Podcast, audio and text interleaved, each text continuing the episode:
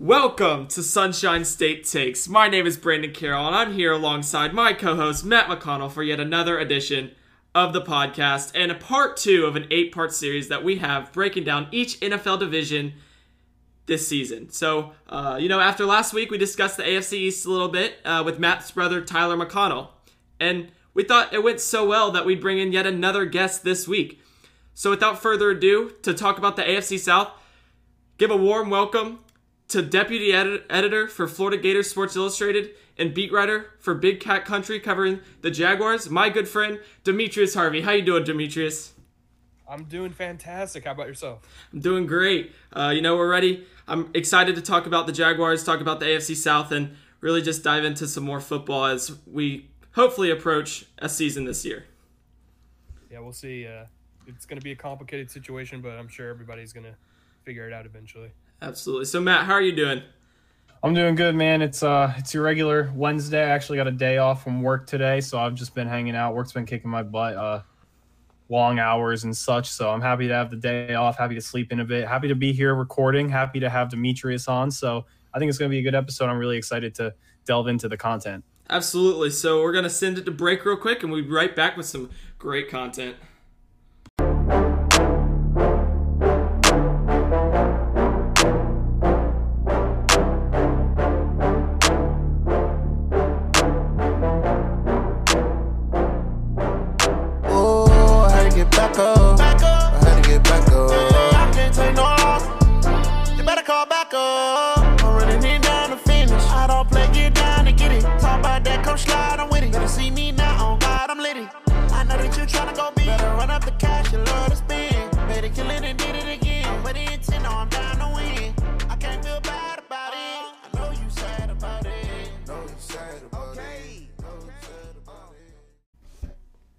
All right, guys, welcome in. Uh, happy to have you guys here listening for another edition of Sunshine State Takes. We're going to get into the AFC South today, like Brandon said, part two of an eight part series as we are kind of left a little contentless because of the coronavirus. We're going to decide and take a look forward uh, and kind of make the most of what we have.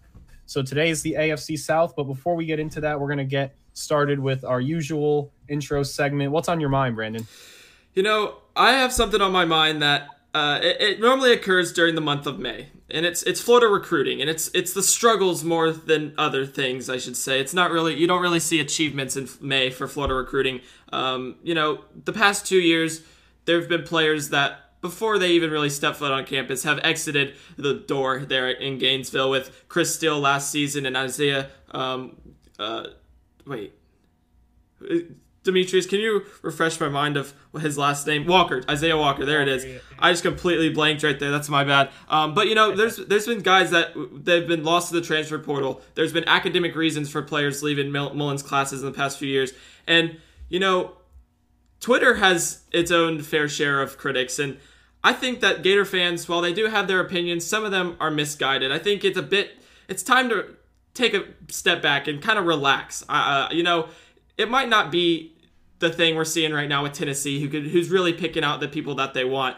But if you look at the Florida recruiting class for the 2021 year, they have a higher per per player average um, than the team sitting at number two in Tennessee. Uh, you know, and Dan Mullen, his mo since becoming head coach at Florida has been to really turn up the recruiting in the summer. Uh, Florida has been a top 10 recruiting team, I'm pretty sure, in the past two years with Dan Mullen. I know last season for a fact. And um, he does so by doing he does his recruiting during the season. He shows that he can develop talent into being that uh, you know to their maximum uh, ability, and he's really good at taking uh, you know players that aren't as good and making them the players that he wants them to be, and putting emphasis uh, on the recruiting trail in the summer rather than the season, so that he can focus and be all in uh, with you, you know the season and everything how that's going, and win with on the field rather than off the field, which uh, you know it, it's kind of it goes hand in hand. You have to have good players to win, and that's something that the Gators have kind of struggled to obtain.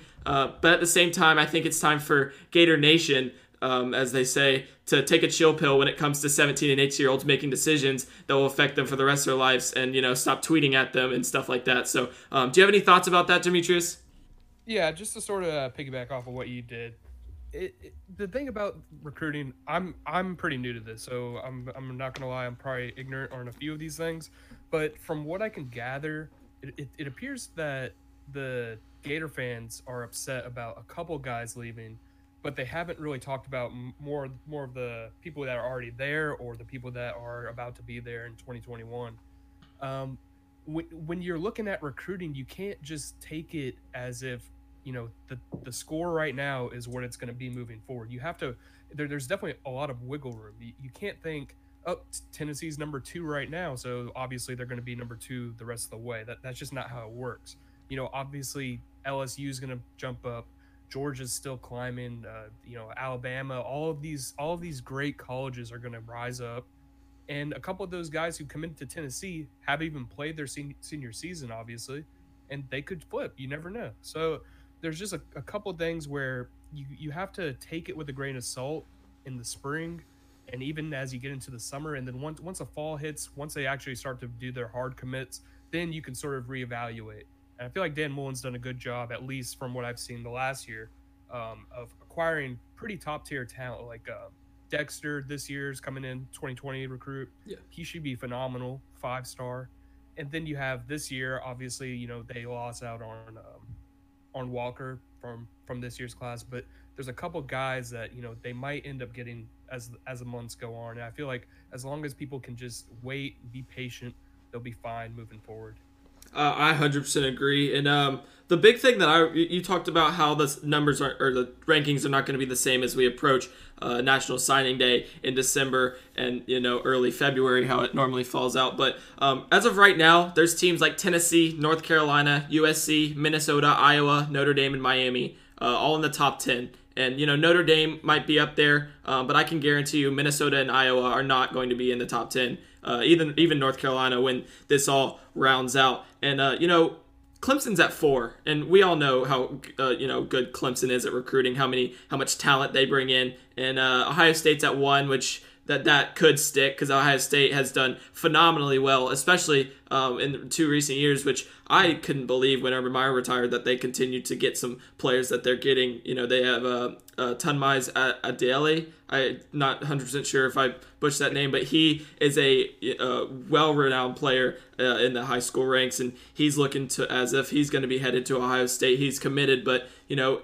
at, it's always up in the air because some of these kids they they go throughout their process. They'll commit early, and you know that doesn't mean that other t- you know other programs can't throw things at them that you know appeals to them uh, down the long run. So a commit in May is not the same as signing the paper in December, and I think that's something that while it hasn't happened at a high volume for Florida in recent years, you have to realize that it is far from over, and there is more time to be able to make those strides to being one of the top recruiting teams in the nation. Something that Florida needs to do, especially against a team like Georgia, who consistently ranks in top five, even top three classes um, with Kirby Smart in charge, to be able to compete in the SEC with Dan Mullen as their head coach.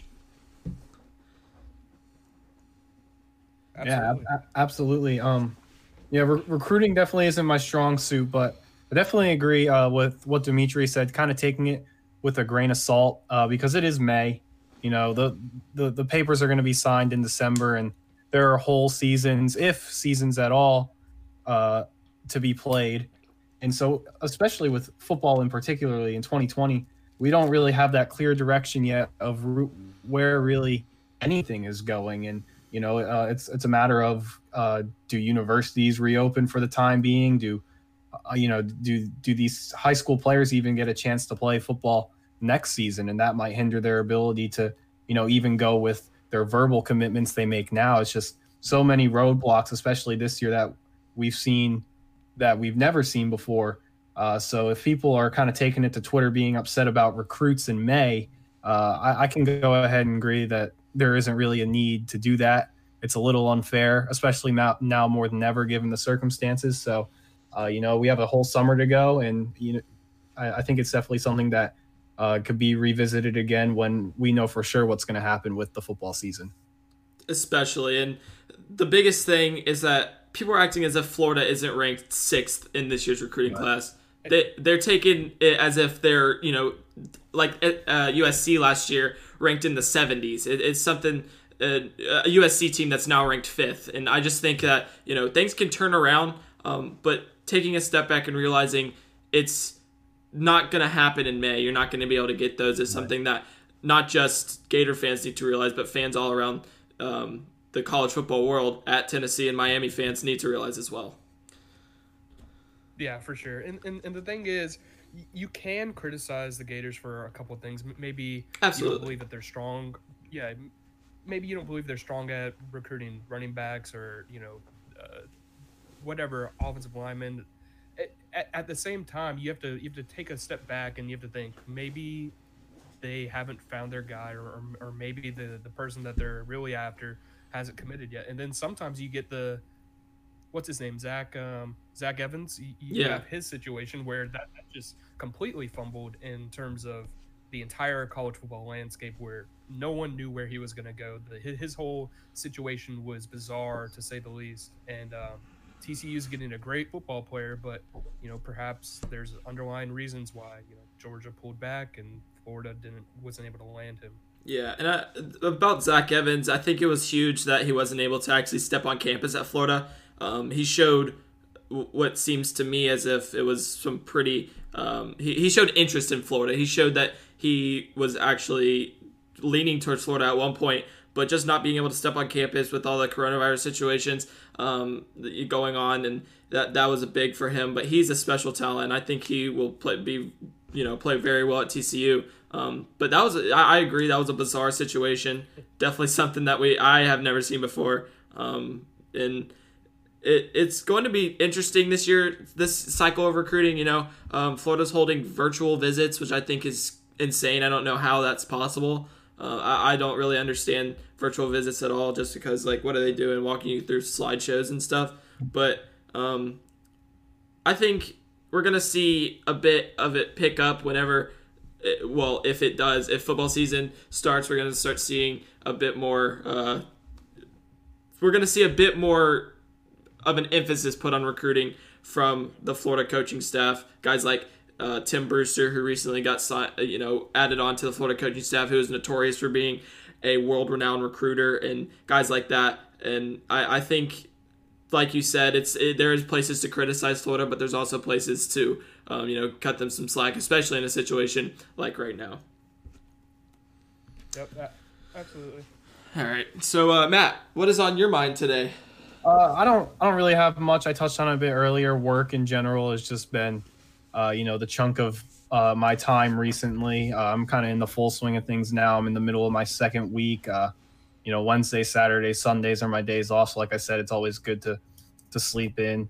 Uh, other than that, um, you know, there has been news about the baseball season potentially coming back. That's something we talked about last week. So that's something I've been continuing to monitor. I really hope baseball can make its way back. That would be awesome. Just really for any sport in general, just to get back on the, the field and get back out there playing. I know something else we talked about last week was the KBO. Uh, they're playing they're playing games without fans. The UFC has been having some fights in Jacksonville. So slowly but surely, I think we're starting to see things make its way back. It's really just at this point going to be a matter of can the players and owners agree on salary? If they can, then I think uh, the green light is going to be there for baseball to go ahead and be played. And at that point, it's really just going to be waiting for July to see, uh, you know, what the whole process is going to be like. Yeah, for sure. And, Yeah, uh, and, um, oh, sorry, you got it, Demetrius. And, and basketball is actually starting to uh, come back too, or, or it might that. come back. And I, I think I think they said in maybe two to four weeks they're gonna Yeah. sit down and, and, and figure it out for sure, like whether or not it's gonna come back. And and, and that's the thing. I mean, everybody wants sports back, and um, obviously there's a lot of science out there regarding the virus. I'm not gonna get into all of that, but just it, it, it brings something back to the, the, the fans, the people. It, it just brings people together. So it, it just would be awesome if at least some form of sport could be played. And then obviously, um, people's jobs are on the line if sports are back or not, too. So yeah, Yeah. absolutely.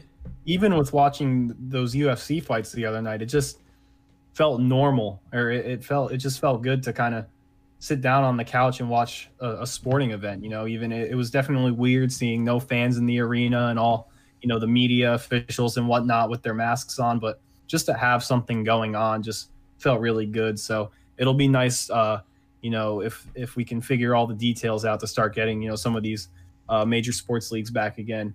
Uh, you know, it doesn't have to be right now. I know the MLB is targeted uh, early July. You know, that's still you know two months, a month and a half of uh, letting things play out. So, you know, I think if most leagues stick to that timetable and uh, see it as it doesn't have to happen right now, then I, th- I think a lot of leagues will be in good positions to uh, bring the game back in the safest way possible when they're ready. Absolutely, and we saw, uh, you know, we are talking about UFC. We saw Francis Ngannou put on less of a fight and more of a beating um, yeah. on, you know, in, in his uh, fight, I should say. Uh, but yeah, it, there's just some normal normalities that are starting to you know return to you know not just American lifestyle, but lifestyle all around the world. We are seeing uh, baseball being played in Korea. Um, you know that's being aired here in the United States. So uh, there's just some things that are starting to s- seem as if they're on the right track to getting back. Uh, probably going to be I done without the, fans, uh, but. I think the Tom Brady Peyton Manning golf match got a got a date. I think it's going to be May 24th. So yeah, that's something yeah. else. So that that's exciting news. That'll certainly be fun to watch. So yeah, uh, you know, uh, we we've waited it out. We've stayed inside. We stuck through it, and you know, we're starting to slowly but surely be rewarded with, uh, you know, these sporting events that we love so much making their way back. You know, uh, it'll. I think it'll be here before we know it. Absolutely. Hope so. Um, but yeah, and without so I guess uh, we can move on to uh, the AFC South preview and that, that that's going to be the main topic of our show today. So um, before we really get into breaking down each team's schedules and the outlooks for their season, I wanted to take a moment to talk about the, their division as a whole. So you know, stars have departed from the AFC South. We saw that you know throughout the since last offseason. It, it, there's a completely different outlook. Uh, you know, arguably the best wide receiver in the game, DeAndre Hopkins, gone. You know, we got Calais Campbell, a Pro Bowler and leader of the Jacksonville Jaguars, that just was, you know, he was the Walter Payton, or yeah, Walter Payton Man of the Year. Uh, he's gone. Jalen Ramsey, who's, who's, a top five corner in the league, arguably, he's gone. Jake Conklin, a guy that who I believe is going to change the Tennessee Titans' outlook on offense on the O line this season, he's gone. Uh, you know, you got a guy like Logan Ryan who intercepted Tom Brady on his last throw and took it back to the house as a Patriot. He's gone. And then just to name off some other guys, you got Delanie Walker, Wesley Woodyard, Jurrell Casey, AJ Bouye, Jonathan Joseph, Eric Ebron, P- Pierre Desir, all gone from the AFC South. And so this is really going to look like a different division in terms of personnel on the field and all players that saw significant time for these teams over the past year over the past few years um, you know some more than others uh, but for their respective teams in the past uh, the, the makeup of this division is just completely changed and i think it's going to be something very interesting to watch as we go into this year because we don't really know much. It's, teams are young. Teams are they look different. Uh, Philip Rivers made his way over from the uh, AFC West. He's now in the AFC South. So just some different times for the Texans, Titans, Colts, and Jaguars. Absolutely, and for even sure. I mean, um, oh, you you yeah, got it, Demetrius. Okay. The uh, it, it, it is interesting because the, the AFC South has always been that division where everybody kind of looks at it and they're like, eh, whatever. They're they're there, but you know that they're not going to be any anything special. But over the past two years, or the past few years, uh, two AFC South teams have been in the AFC Championship games. So you you have to consider what what sort of making them them that way. Is it the quarterback position? Is it the defense? It seems like the the, the teams the, the way that they're made in the AFC South, they're usually run the ball, stop the run, play good defense. Uh, quarterbacks were, were never u- are never used to be the the main you know the main point of contention for for teams going against them. But now you're starting to see the the rise of, of players like uh, Deshaun Watson, Ryan Tannehill, even though he only played well last year, and then obviously Phil Rivers being inserted into the AFC South, and then obviously the Colts had Andrew Luck right before. So you, have to start taking them a little bit more seriously. Uh, the the the teams might have changed a lot, especially the Texans with DeAndre Hopkins. I, I think that that's going to be a huge, that's going to make a huge difference with their offense this season, and and it should. He's probably a top three, maybe top maybe top five if you're not being generous, um, wide receiver in the NFL right now. So it's it's going to be interesting to see how these teams play without some of their different players, and then also they're going to have different players that are that have been inserted, like Phil Rivers to the Colts, and um, it, it's just going to be interesting to see the development over the next couple years. Absolutely. So one of the things I was going to start saying is, you know, it, it really is just uh, kind of piggybacking off you guys. It is really tough to tell the outlook for this division because even today, uh, you know, before we all got together and started doing the show, I, I was looking through these teams, kind of looking at their rosters, and I, I, I, think I can confidently say that the Colts probably have the best roster in this division right now. I think if we were going to go ahead and pick mm-hmm. a team to win the division, I would pick the Colts. But even today, I was going through their schedule, and I, once again, we're going to get into their schedule in a bit. I only had them going ten and six, so um, you know, while uh, their roster looks good, um, I, I just I, I, still think there are teams that they're going to have to play that are going to be better than them. You know, I don't think the Colts are going to come out and be this world beater, but I could also again be 100% wrong. You know, the Titans went on this run last year that no one really saw happening. In 2017, the Jags went on that run. You know, the Texans are always there causing trouble, so there really is just no way to tell. And this year, uh, especially we have all these different players coming in, players coming out. I know we were listing some of the acquisitions. I don't know if we mentioned DeForest Buckner to the Colts, but I think that's the best addition that really any team in the AFC South made this offseason. That just adds so much more dominance to this Colts defense that is already looking so much better, you know, with guys like Darius Leonard and even Justin Houston having a solid year last year. Uh, so, uh, you know, kind of just to touch on how some of these teams are looking in their outlooks. Colts are a team I really like, but even then, I don't know if they're going to be able to be this dominant, dominant team.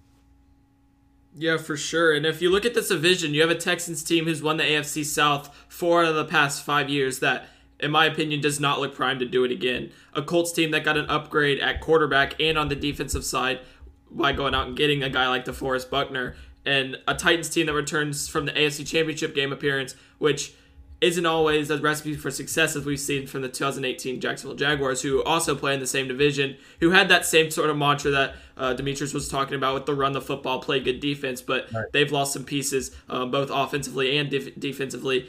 And then you look at the Jaguars, who are just kind of counted out. They're not really seen, they, they're not looked at as a threat. Um, and they are actually underdogs in every single game that they play this season and are projected to go in 16. So um, that's that's how this division is looking right now. And so, um, with that being said, I think we should start by going after and you know kind of looking at that hometown team here in Duval, the Jacksonville Jaguars, this upcoming season. So, uh, if you guys have anything about the Jaguars, go ahead and shoot.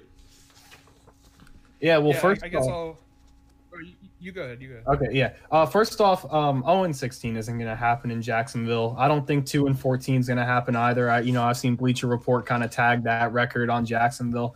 Um, I actually think Jacksonville could, and even if it's just by a game, I, I think they'll they'll be a bit better than they were last year. I think a lot of things out of the gate just went wrong from week one for Jacksonville. You know, Foles getting hurt, not even like that mattered because that's when we learned that Minshew really, maybe more so than Foles, is the guy. And uh, you know, obviously that question was answered for us by the end of the season.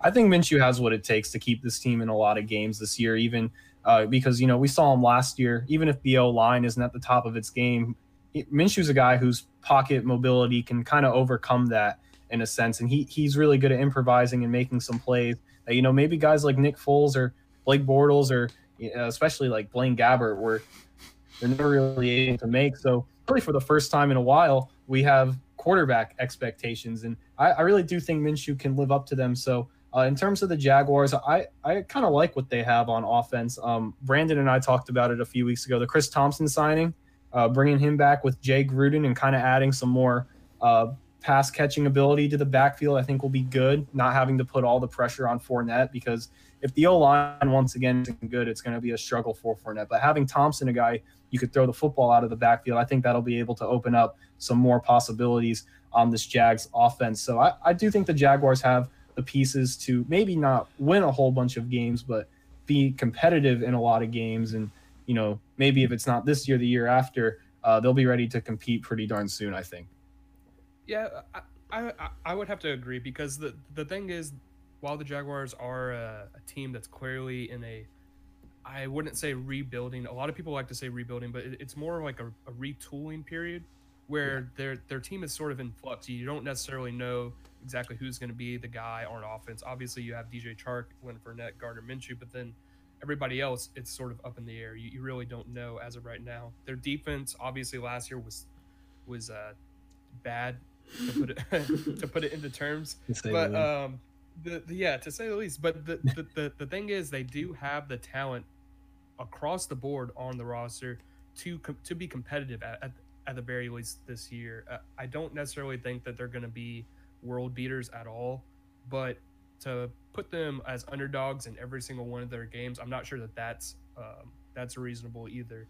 Uh, the Jaguars are, are going to be interesting this year. They have too many too many places where you're you're kind of questioning what's going to happen. And even though that that they did address the cornerback position, I'm still concerned with uh, the depth behind C.J. Henderson, and then also I need to know if Tre Herndon's going to actually improve this year. Right. He, he, showed some some some great strides last year, but you, you really don't know. Um, going back on offense, the Gardner Minshew, he's a guy that everybody's going to be looking at, obviously, uh, as the, the the Minshew mania, the, the Minshew magic, whatever you want to call it. Um, while there there's been some debate about whether or not he's going to be able to take that next step and whether or not people are overrating him a bit, which which I do think is fair. Um, I do think he also has like some of the traits that, that you want to see in a starting quarterback, where he's going to be able to make the plays that are sort of uh, off kilter, where you you don't know you don't know what he's going to do, and then he's going to make a play because of it. He's he did that plenty of times last year. Um, the biggest thing is going to be his ability to stay uh, calm, be able to read defenses a little bit better, and continue his development. Absolutely, and I think uh, with Minshew returning for his second year as a starter in Jacksonville, we're going to see um, a bit more of an offense geared towards him, with Jay Gruden being the play caller and not John DeFilippo. You know, DeFilippo was kind of, and not to try to you know call out DeFilippo, but he wasn't really trying to make it easy for Gardner Minshew. He was more calling to the play style of Nick Foles, who is is not the mobile uh, type of guy in the pocket. He's not this guy that wants to roll out of the pocket and make those, uh, like you said, those plays like we saw against Denver, the one against the Jets where he stopped and they both flew by and he threw a dot in there to DJ Chark in the corner of the end zone. But um, you know we're gonna see that this season from Jay Gruden. We're gonna see a lot of play action, getting Minshew outside of the pocket, throwing short to intermediate passes across the field um, you know, working outside towards the numbers as he rolls out to his right. And uh, I think that's going to open up the deep passing game for Minshew, who, uh, in terms of numbers, he excelled last year in the deep passing game despite not having that strong of an arm. Um, and just to kind of ask a question, Demetrius, what do you think? The, you know, if, if you were to have a ceiling or floor for Minshew or both, uh, what do you think is the both of those for him? And if you ha- and also reasonable expectations for this upcoming season. Uh, when you say a floor and ceiling, in in terms of what? Just uh, his his overall play. Like, wh- where do you think he can? Like, how well do you think he can play in terms of record wise, and then also just in terms of progressing, uh, progressing, and taking his talents or taking his play to the next level this season? Yeah, I mean, I, I, I do think his floor is pretty much what you saw last year is going to be his floor, where he might struggle a bit against more complex defenses or more defenses that take away the the number one guy right away. Um, I think you saw that in the Saints game. Mm-hmm. Um, there was a few others. I think the the Chargers game. Uh, I'm not. I'm not really sure. There there was a couple where you saw where he just wasn't getting it going. He he just couldn't figure it out. He didn't understand, or he he didn't find the the open receivers. Um, I think that Jay Gruden coming in is going to help him worlds because, uh, like you said, DeFilippo was brought in to be Nick Foles' uh, offensive coordinator. He wasn't brought in to be uh, Gardner Minshew's guy. Mm-hmm. So you you have to understand that Jay Gruden does have the short and intermediate passing game down. That that's his bread and butter. Mm-hmm. Obviously, with Alex Smith, uh, even with RG three back in the day, uh, and then Andy Dalton, obviously when he was the offensive coordinator of the Bengals. So you have that skill set to combine it with a guy like uh, Jay Gruden, where it should it should lead him to be a much better passer this year. What I want to see out of him this year specifically is working the the middle of the field. For some reason, yeah. the Jaguars couldn't get that going at all. The tight end position, I, I'm sure, was was one of the biggest factors, but they didn't do they didn't work the middle of the field at all. And and one of the issues with Gardner coming out was he's a he's a, a shorter guy. I mean, people always want to point out Drew Brees and Russell Wilson for guys that have been able to overcome that, but not every quarterback who's smaller can do that. So you, I just want to be able to see him play a little bit more off platform and figure out the, the middle of the field a little bit better. Other than that, I, I think the I don't want to say the sky's the limit for him, but like the, the the plays that the biggest plays that he showed last year were some of the plays that you see in every single starting quarterback in the NFL or every single big big time starting quarterback in the NFL. So it's going to be interesting to see his progressions as he acquires more weapons and and figures out the the offense a little bit better. Yeah, and uh, you mentioning the middle of the field and uh, you know a reason for that maybe being because of the lack of a tight end. That actually leads me into a question I had. You know, we had the addition of Tyler Eifert, and then we drafted guys like Laviska Shenault and Collin Johnson. You pair those guys up with Chark and Westbrook. You know, you got Fournette and Thompson in the backfield. So my question is, how confident really are you? And this question is for you, Demetrius. Brandon, if you want to answer too, you can. Um, like, how confident are you guys in these pieces around Minshew? And is there potential here for a top offense in the NFL?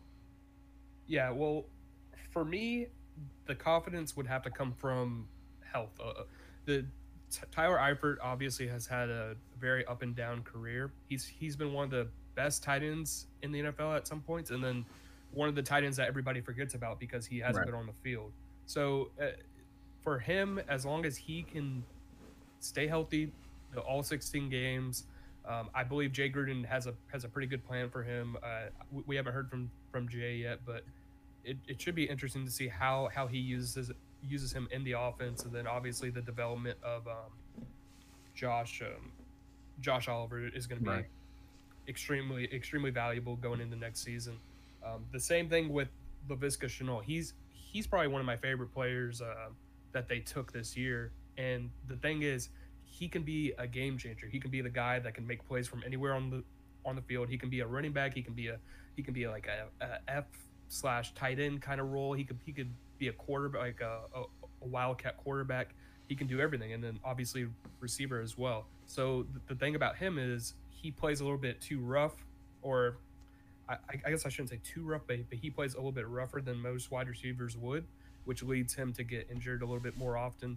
And then that's kind of been his biggest, you know, biggest red flag going into this season. So as long as he can stay healthy, as long as Eifert can stay healthy, I see big things coming out of both those guys uh, this year. And then obviously you, you mentioned DJ Chark, he's going to be incredible. And then Dede or Dede Westbrook, I'm, I'm not sure about him yet, just because of how he hasn't progressed as much as you would like to see in the last couple of years. Right. Yeah, for sure. And I, I, you know, Chark is head and shoulders above the rest of the players on on this team in terms of talent. He's just uh, someone that can, I think, is going to progress into being um, that star wide receiver we thought we had when we had it. Uh, you know, uh, Allen Robinson, who then got let go for some unknown reasons. But um, and then you, you got a guy like Laviska Shenault, who I 100% agree is a guy who can be used in multiple different ways. He can, he is a game changer. He wherever the ball gets in his hands, he's go he's a threat to take it all the way to the house. And uh, you know, just having someone like that on your team is never something that it's always something you can use. It's always something that you aspire to have and just because he has had that eh, health, you know, the health issues playing at Colorado, I think uh, you know they're going to ease him into the game plan a bit more. But he's definitely a guy that uh, is going to be a threat where uh, you know coming out of the backfield as a running back at times. So you know um, he's gonna be that slot receiver who can take you deep. He, he's just a guy. He's all around player who can really get it done uh, in all facets of the game. Uh, Dede Westbrook, he like you pointed out, he hasn't shown that progression that we thought he was gonna have, but uh, he'll be working out of the slot in ter- this year. Uh, I, I think a lot more than he has in the past. You know, they've kind of moved him around a bit uh, with, with, just because there hasn't been that number two guy alongside DJ Chark. Uh, even before last year, we didn't have a number one guy. So, or the Jaguars didn't have a number one guy, and so, uh, and I don't credit that to you know DJ Chark becoming this insane number one receiver in the NFL type of guy, but he just showed last year that he took that large leap, and we're gonna see again this season if he can do that again. Um, you you, uh, you all mentioned about Tyler Eifert uh, get coming over, and when he's healthy, he's a reliable pass catcher from the tight end position. But a guy that I think has been very underrated, who was honestly going to show that he was going to be this team's number one tight end last season before he got injured uh, against the Panthers, was uh, James O'Shaughnessy. Uh, he is someone that I thought was spectacular last season. He was, uh, you know, doing things that we haven't seen from a tight end since you know we saw flashes of it from Marcedes Lewis when he'd have his annual three touchdown game every year and then he'd go uh, you know silent for the rest of the season. Uh, but I think James O'Shaughnessy is definitely going to be a major piece in not only playing alongside Tyler Eifert, but both of those guys really pouring into Josh Oliver to become that guy that the Jaguars thought they had when they drafted him last season um, before he got injured. You know, by in, in training camp. Um, and then Leonard Fournette, he's he's in our back, he's in the backfield. He's going to be someone that is he's not going to be someone that is spectacular pass, you know, and catching the passes out of the backfield. Uh, that's why Chris Thompson came in. He's going to be that third down back. He's going to be that guy that uh, really, um, you know, he, he's going to be that guy that they can use in situations on third and seven when they really have to be able to move the chains and stuff like that. And then there's role players like Chris Conley and uh, uh, Keelan Cole, who I believe to be pretty solid. We saw Keelan Cole kind of reemerge at the end of last season. He was kind of you know dropped out of the game plan after a shaky season 2018 um, but the person that i believe to be that that one guy that i think could be a sneaky player for this jackson wide receiver corps is collin johnson he yeah. is a monstrous figure he's lengthy and he can make catches in traffic and i think uh, if he is able to put those tools together and translate to the next level as well as I think he will, he's going to be a surprise for some people this season with his performance. I can agree with that. I know um, Collin Johnson was a pick that me and you both really liked, and I, I like Collin Johnson really.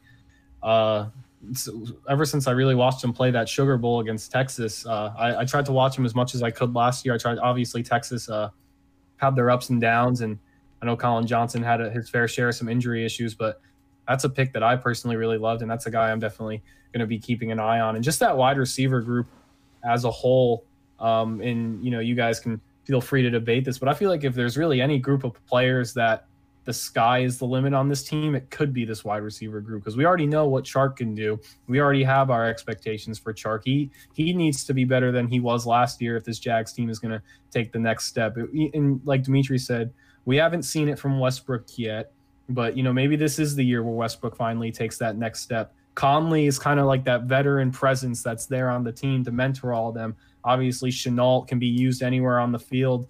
Uh, personally, when I think of Shenault, I kind of think of Cordero Patterson and his tenure with the Patriots, kind of just in terms they used him in running back. He returned kicks. Um, uh, they had Brady give him a lot of those touch passes in the backfield that he could take for 15, 20 yards. So I, I think there is a lot of versatility in this wide receiver group. And I think, you know, obviously Min, Minshew is a guy we have a lot of high expectations for. But if there's really a group on this team that if they're able to put it together, this season could go in the right direction. It, it could be the wide receivers. Absolutely, the, the, the wide receivers on this team, like you were saying, they're they're kind of one of those things where you you, you take them and, and you think, well, this guy has a lot of potential. This guy has some potential, but they haven't really necessarily shown it completely on the field, especially for obviously for the guys that, that are just coming in, like the rookies, uh, and, and Johnson. But you also have those guys where you know that they have the tools to be successful. You've seen it before. We, we've seen flashes of it from Dede Westbrook, and we've even seen flashes from it uh, of it from Keelan Cole. Right. Uh, his 2007 season was was incredible, and then uh, our 2017 season was incredible. But then 2018, he kind of took a step back. 2019, uh, I'm not really sure what went on, but the Jaguars just didn't use him as much. And then once they did use him, he he performed well. So he's a guy that should come in and, and be a solid addition to their to their receiver group. And you you really never know. If, if if there's one group on the on the team where it has a ton of potential and you're just waiting for it to click it, it is it is that wide receiver group. And I think that Gardner Minshew is going to thrive because of it um, or he should thrive because of it. And um, if he doesn't then I guess we'll figure it out from there I mean, at least one thing that we could definitely guarantee is the combination of, you know, the there. Basically, what I'm trying to say is there will be no shortage of targets for Minshew this year. Uh, you're you're gonna have. I mean, we're we're still obviously waiting to see Shenault and Johnson in action, but Uh, you, you know, we know what Eifert can do when he's healthy. We've seen flashes from O'Shaughnessy. Uh, so pretty much whenever the ball's in Minshew's hands, he'll there should be somewhere on the field for him to go. Uh, so that that's a good sign there. That's yeah, for sure. For sure.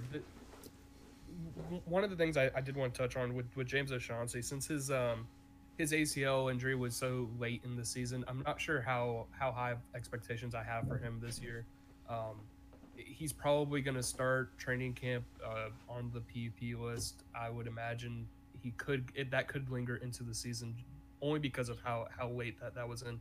I remember seeing him um, walking around on on the on the Jaguars campus or whatever you want to call it, the Jaguars facility, and he still had the boot on. He still wasn't walking that well, and that was that was a few months after his, his surgery. So it's going to be interesting to see how how he progresses in his rehab and um, and if he can hit the field, you know, when when, when the time's ready. Right. Yeah, uh, I mean, he suffered the injury in October, um, and so I, I, do understand where you know ACL is.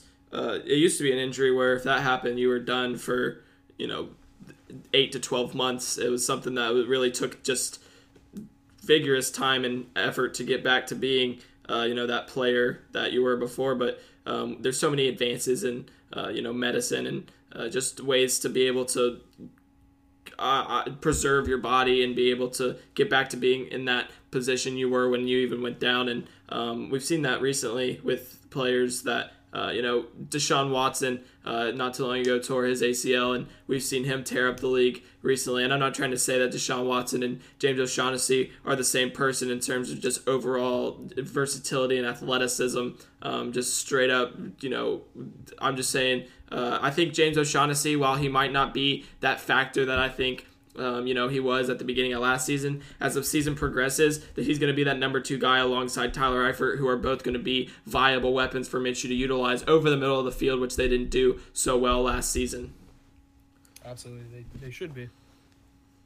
For sure. And, uh, you know, getting into the what I believe to be just a completely flipped defense. We're going to see a different scheme this year from the defense. We're going to see new faces all over, and it's going to be something quite interesting. And it all starts in the middle with the guy that the Jacksonville Jaguars went out and poached from the Cleveland Browns and Joe Schobert, who immediately aids that you know middle of the Jaguars defense not just against the run, but also in coverage um, against, you know, when lining up against tight ends and running backs. And end result allows Myles Jack to be in a bit more of a free roaming and I, I would say a, a, bit more comfortable in the Jacksonville defense because of his athleticism and the things that he's able to do with a you know some responsibility not on his back.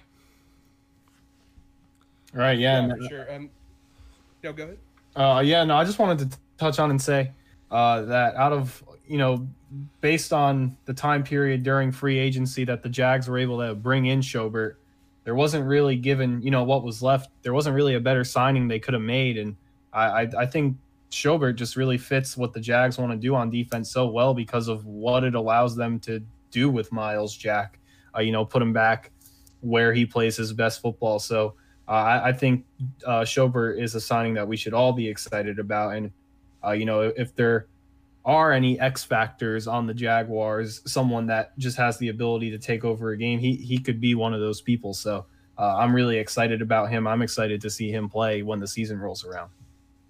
It should be interesting because, um, like you were saying, Joe Schobert does bring a lot more to the defense than simply bringing himself. You know, he he does provide that pass coverage and and he can get after against the run, and he's so scheme versatile that he can mm-hmm. probably blitz a little bit better than most linebackers or most middle linebackers could in the NFL. Mm-hmm. Um, but the one, the, the biggest thing, in my opinion, that, that he brings to the table is is that Myles Jack transition to weak side linebacker. Now he hasn't played it um, in the NFL at all, but the thing about Myles is when you saw him play at UCLA, you saw a guy that was able to roam around the field. He's able to get after it sideline to sideline kind of guy. He's not necessarily that on the ball linebacker, maybe a Sam, or you know, he's not that guy who's a field general who's going to be right. lining up, lining people up and making sure that he's still responsible for his own actions. Um, you saw that last year when he was thrust into the starting lineup again at middle linebacker after transition to it in 2018. Um, he just wasn't ready, in my opinion, to have the the guys that were next to him, a Quincy Williams, a Leon Jacobs, and being able to to make sure that they're in the right place, make sure the defense is all lined up. So when you bring in a guy like Schobert, he's going to be able to be the field general. He's going to be able to be the guy that can that has played middle linebacker for years now, or a couple years now in Cleveland, and has thrived at the position. So he he should bring a lot more um, a lot more oomph to the Jaguars defense than than we've seen in years past. Definitely, and the Jaguars going to that three four um, is something that was a pretty big topic uh, in terms of you know Todd Wash has for years has stated that he as long as he's in Jacksonville they re- will run a four three, and uh, you know with his job on the line while he does still have a job, um, he has uh, finally agreed to um, you know try to transition into that three four as you know three four uh, scheme and something the Jaguars have done two years in a row is they've gotten guys that can play that 3 4 to fill out the edges. They've gotten uh, Josh Allen and K'Lavon Chaisson at the beginning, um, you know, of both drafts and uh, in the first round of each draft. And those are two players that they can play big roles as edge rushers in that 3 4, but they can also drop back into coverage if needed. Um, you know, we saw, uh, you know, Josh Allen do so at Kentucky, Chaisson do so at LSU. You know, they get after the passer more than not, but at the same time, they have the ability to be able to you know drop back in coverage and play those running backs coming out into the flats or even a tight end if they if it's so if they're so called upon to do so. And just having players like that um, if and especially if Yannick fails to suit up the versatility within those it's going to be very hard to tell you know the, the disguise how the jaguars disguise that defense. They can do so many things with that and really confuse opposing uh, offenses because in, in, in, terms of you know film based off last year, they're not going to be able to see anything, and I think this Jacksonville defense is going to be a lot different than we've seen in years past. No doubt about that. The the the addition of K'Lavon on the subtraction, I guess maybe subtraction of Yannick Ngakoue is going to change the it, it's going to change the, the Jaguars defense for for a long time.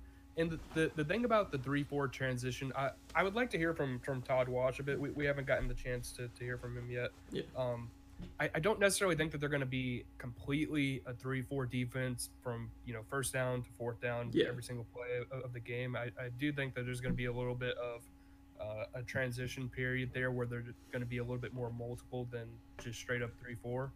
Um, but y- you have to admit that the the thought of K'Lavon Chaisson and then Josh Allen on the other side, it, it does present a pretty good, you know, th- three four scheme if if you would like to run that. Um, when they drafted Chaisson, I was thinking, uh, I'm not sure about this pick because he's more of a guy that would have to stand up in a two point stance, and then but once they clarified that that's what he's going to be doing, makes the pick worlds better. So mm. we'll see what what they're going to end up being specifically uh, next year, but it, it, it should be interesting. Yeah, and just, just a question: uh, what what do we think the future holds for Yannick Ngakoue at this point? Because uh, Brandon and I personally have discussed it a lot. We've been discussing it really as far as before even the coronavirus came around, and at that time we were kind of discussing like trade targets for him and you know where we think we could go. But then this whole Twitter scandal happens, and he tr- he tanks his uh trade stock a bit. And I, I personally think Yannick is in a situation where if, if he can if he can play in Jacksonville next year and play well, that should be what he needs to do to get his payday from the Jaguars. Uh, but I just don't think he sees it that way. So, w- what do you think the future holds for Yannick at this point? Because uh, you know we're, we're getting closer and closer to the season every day, and we really don't have any idea.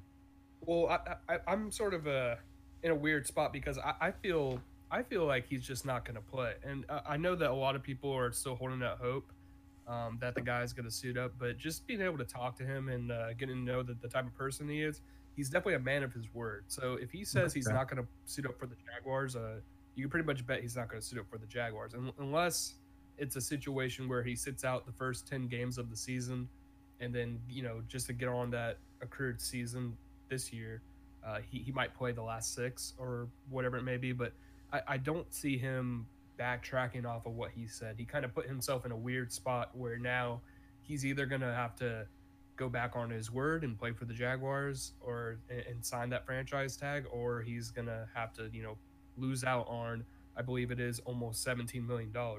So um, for a guy that's only made around, I think, what, 4 million or something like that throughout his career, uh, it's going to be interesting to see him decline all of that money moving forward. Yeah, absolutely. And I think the Jags really hold, you know, all the marbles in this one. They they don't really they're in a position where they can kind of just let Yannick sit until they get a trade um, that they are just wild about. Um, you know, in terms of getting, you you want to go out and you want to get uh, assets back for a player as good as Yannick is um, rushing the passer. He, you know, for seasons we've seen him be able to get after, uh, you know, the players in the backfield and really get after the ball in, in terms of you know creating strip sacks and stuff like that. But uh, the Jaguars were able to get two draft picks for or two first round draft picks for a guy like Jalen Ramsey who was also in a similar boat who expressed uh, you know frustration with the franchise um, the same way Yannick has and without Yannick really being able to help himself in terms of his outbursts on Twitter and really you know kind of lowering his uh, value I should say it could be interesting to, for the Jags to just kind of let him sit and let him sit on the bench in Jacksonville and continue to lose out on that money. And also in the same in the meantime, fail to achieve, you know, fail to show that he is as valuable as he believes he is uh, in the terms of him being able to get that contract that he aspires to have. And so um, it's going to be definitely interesting to see how the Jaguars are able to take this situation and move on with it. But at the same time, I think that they have they're the ones that hold Yannick's fate in their hands. And if he doesn't want to play, I think that um, Dave Dave Caldwell is not afraid to let him sit uh, on the bench this season. No, he, he he's not. He's he's not going to be a guy that, or Dave Caldwell is not going to be a guy that's um, going to flinch necessarily when it comes to a, a player wanting to sit out. He's going to play it by how, how it goes. He's going to present the options to Yannick, and then whatever happens, happens. If, if he plays, he plays, which is great for the Jaguars defense. They'll have three fantastic or potentially fantastic uh, pass rushers. If he doesn't, then you know they already hedged their bets and they got K'Lavon. So yeah, it, it, it it's a situation where they're going to have to hope out or hope that they can either get something of value in the trade market, which um, as the time goes on, probably the less likely that is, um, or they're just going to have to just let him do whatever he's going to do and, and ignore him until the time comes. Definitely. Right.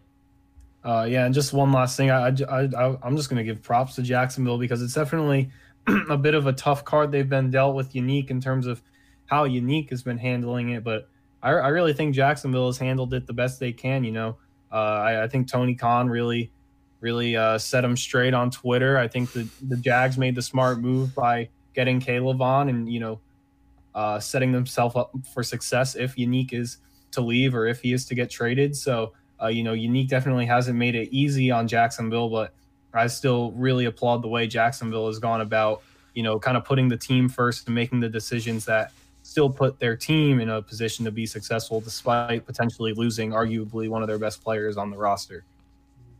Definitely. And so, uh, getting into you know the schedule overall. Um, I'm not going to go game by game since we've taken so much time on the Jaguars to start, but um, I actually have the Jaguars um, coming out to a record of seven and nine this season. That's and, what I have. And so you know they're going to be a team that I think they can range anywhere from you know four to even eight wins. Um, it, it, really just is a toss up in the air. Um, there's some games that I think down the stretch that they're going to start to fall off. I think um, you know there's a there's a you know a stretch of games where they go Packers, Steelers, Browns, Vikings, and I think that's going to be probably the toughest stretch of this uh, schedule. And just having to be able to go, and that doesn't even include going uh, playing against Tennessee, who has had their number for years, and then against the Ravens. Um, so th- there's just so many ways that this schedule can swing. But I think um, while they are underdogs in every matchup they are going to be able to pull out some wins that um, are quite unexpected. I agree with you, and I, I marked them down for seven as well. Um, I'm actually just going to read through. I'm not going to really give any in depth into each game, but just kind of give you an idea of what I had. I think they're going to start off 0 2. I think, uh, you know, that's a new look Indy team. they're going to be good. I think they come into Jacksonville win week one, and then obviously at Tennessee is the annual Derrick Henry stiff arm someone on the Jaguars defense. So uh, to be decided who that's going to be this year. Uh, I think they beat Miami on Thursday night. They get their first win, kind of similar to last year. You know, they 0 2 had Tennessee came come in. Uh, thought the Jags performed very well in that game. Uh, I, I, actually think they got a three game win streak through that stretch. I think they beat all of uh, Miami at Cincinnati at Houston, and they're going to lose to Detroit, go into their bye, come out winning LA at the Chargers, lose to the Texans at home, lose to the Packers. I actually have them beating both the Steelers and Browns in a row. Uh, but that Vikings, Titans, Ravens stretch is where it falls apart. I think they lose all three of those. Um, you know, you just have to play your best best football to win a three game stretch like that, especially after winning two tough games against the Steelers and Browns. I don't think the Jags are there yet to really uh, put together a win streak like that. I think they're going to lose those. I think they beat Chicago and then finish out with the the the L in Indy. So that, that's what I got. I got seven and nine. Just a little insight into how I put that together. Gotcha. Yeah, that's um for, for me. It's it's it's really hard to say. I I, I kind of have them hovering around four to six wins, yeah. and maybe that's a little bit pessimistic, but but that's kind of ha- how I see it, and it's mostly because of that latter half of the schedule, mm-hmm, yeah. um, playing the Packers, Steelers, Vikings, uh, Ravens, and, and even the Bears because their their defense is still pretty pretty solid moving forward. Um, just having having that rack up against you. Uh, back to back to back kind of it, right. it's just it's just one of those situations where i'm not sure that this team is ready to take that next step. Um, i actually have them favorably you know going or doing pretty well in, in the first half of the first half of the schedule when, when they're going against the dolphins bengals and the um, and even the even the lions. I'm, I'm not sure how i feel about that team. So it, it's, it's just one of those things where they're going to have to show that they have the the necessary pieces around them to sorry if, if you guys can hear my dog but uh, they're gonna have to show the the necessary pieces around them to um to to get better this season yeah, for sure. And um, so what I, I I'll just I'll read it out like Matt did for my win loss projections. I actually have um, the Jaguars winning in Week One against a Colts team that I think is going to actually be on top of this division this year. Now I'm gonna uh, explain this one real quick, and then I'll just go through the rest of the schedule. But I just think you know Week One without uh, what, what looks to be what might be a uh, you know condensed off season with a new quarterback, you know some uh, new pieces on the defense. We're gonna see. Uh, I think there's gonna be a bit of a learning curve for the Colts. And uh, while I do think it's a close one, the Colts always seem to struggle in Jacksonville for some reason. Um, and so I think that the Jaguars win a close one in week one. They'll then go play the Titans. I think they lose against the Titans. Um, I think the Dolphins, who I think are going to be pretty solid this season and are going to continue to climb up that ladder um, if they get some more offensive help. Uh, I think they lose on Thursday night, um, but then I have them beating the Bengals, losing to the Texans, beating the Lions, and then going to the bye. I have them beating the Chargers, beating the Texans, losing to the Packers, losing to the Steelers, losing to the Browns, losing to the Vikings, winning Titans, losing Ravens, winning Bears, losing Colts. I just think that you know we're gonna see uh, some. We're gonna see a three-game win streak, four-game lose streak. It just seems to how the Jaguars always work. They give some hope and then they take it away, and so that's yeah. how I kind of, um, that's how I kind of, how the schedule fall out. Yeah, I, yeah, I can definitely I, see that.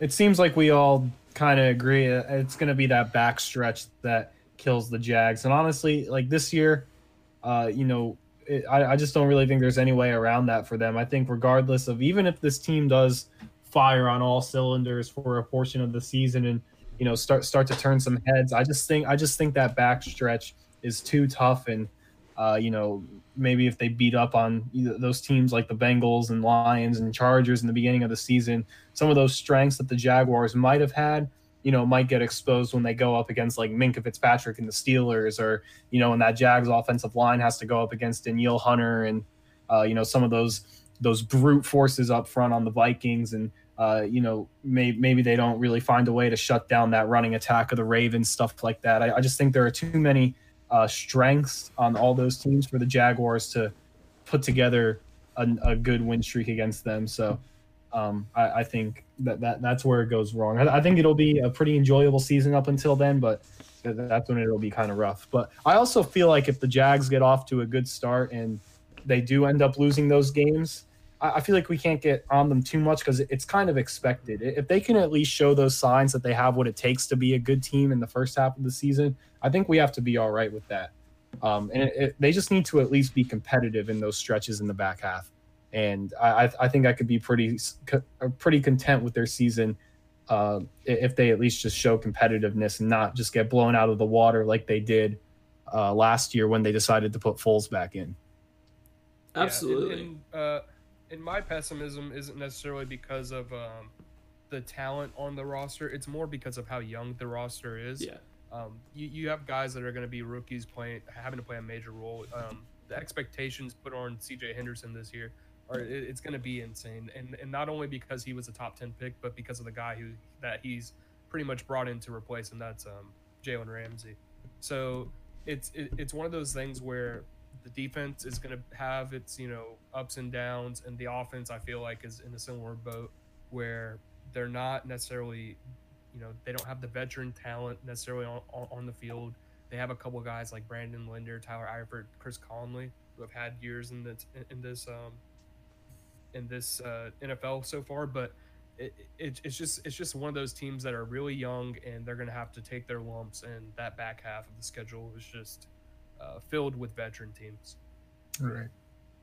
Definitely, and so uh, I have seven and nine. Matt has seven and nine, and Demetrius has anywhere from four to six wins. Which, um, if in any of those scenarios, I would be happy considering the Jaguars are not favored in one game all season. So, uh, getting into the next team, uh, it's the Jaguars' Week One and Week 17 opponents in the Indianapolis Colts. So we're going to talk a little bit about the team that I believe to be the team to beat in the AFC South. So, uh, you guys want to start with what you believe about the Colts this season? Oh yeah, well I touched on them a bit in the beginning of the show. Like I said, I have them going uh, ten and six, and uh, you know we talked about like DeForest Buckner, Philip Rivers coming in. They had a fantastic off season. I think they went ahead and got their guy. I think Philip Rivers is just the guy who was out there on the market that they felt gave him the best chance to win this year. Uh, what was the contract? One year, twenty five mil. So you know, they have him for a year. Not really sure what happens after that, but um, I also like some of what they did in the draft. I like Michael Pittman Jr. I think that's a good guy to put on the other side of T.Y. Hilton. Add some more versatility to that wide receiver group. Uh, Jack Doyle, as always, will be pretty good at the tight end position. Um, that offensive line is dominant, and it goes really hand in hand with uh, Marlon Mack. And now they added Jonathan Taylor, who, if can work on his fumbles issue. I think does have the ability to be one of the best up the middle running backs in the league. He just, you know, he ran with so much power at Wisconsin, and it's really going to be no different in Indy in terms of he's going to be behind just a fantastic, fantastic offensive line. So I think, um, and that's just on the offensive side of the football. I think the Colts are geared to be one of the better offenses in the league. Yeah, I, I I'll have to agree with that. The the thing about the Colts offense, it's all going to hinge on um, on Philip Rivers. If, if he's, you know, I, I, believe he's like 38, 39 years yeah. old now. So as long as he can play um, even like 75% of what he used to be able to do, I think they're going to be fantastic. The T.Y. Hilton, he finally gets a, a, quarterback again. Brissett just wasn't it basically last year. Um, Michael Pittman, I, I thought he was one of the best wide receivers in this class. And um, I know that he doesn't get a lot of pr- uh, praise because he went to USC and that they they turn out wide receivers, but then all of a sudden they're not that great in the NFL. But this guy's going to be pretty good. Th- their offensive line is probably one of the best in the NFL that I've seen in a, in a long time, especially against the run. They're going to be, you know, lining up and, and just bullying people pretty much going into the season. And then you have Marlon Mack and then Jonathan Taylor. That's that's just fantastic. Yeah. Um, the defense, like you were saying with with with Buckner now, I believe that that's that's going to be something to, to watch. That they're going to have to figure out ways to get a little bit more pass rush. I, I do like Justin Houston still, but I would like to see a little bit more out of out of that pass rush group. Uh, Darius Leonard's fantastic, and then their secondary is a little bit of a question mark. Besides maybe Malik Hooker and a couple of those guys, so it, it, it's going to be interesting to see how the Colts perform this se- this season. But I, I do believe that they have the capabilities to win around 10 to 12 um, 10 to 12 games depending on how their offense clicks and and how the the defense stays together. Yeah, definitely, and I think that the Colts are actually going to be ten and six as well as uh, Matt, and um, just the fact that it's a rather easy schedule that they have outside of four tough games and then one early on in the season uh, against Minnesota. But um, you know they are gonna go on a stretch where it's Ravens at Titans versus Packers versus Titans, which um, you know for some teams might not be too daunting. Um, but to go and play teams like the Ravens and the Titans, who are just majority run, they're going to try to force the ball down your throat, and then going to play a Packers team who, despite not having weapons for Aaron Rodgers and instead drafting a quarterback in the first round, um, are going to be able to sling the ball around the field to players that were, you know, working at fast food restaurants last week. Um, they, uh, along with Davante Adams, of course, uh, I think it's going to be definitely interesting to see how this Colts team plays out. But um, you know, despite those that testing point, the roster and everything that they've done in this offseason has really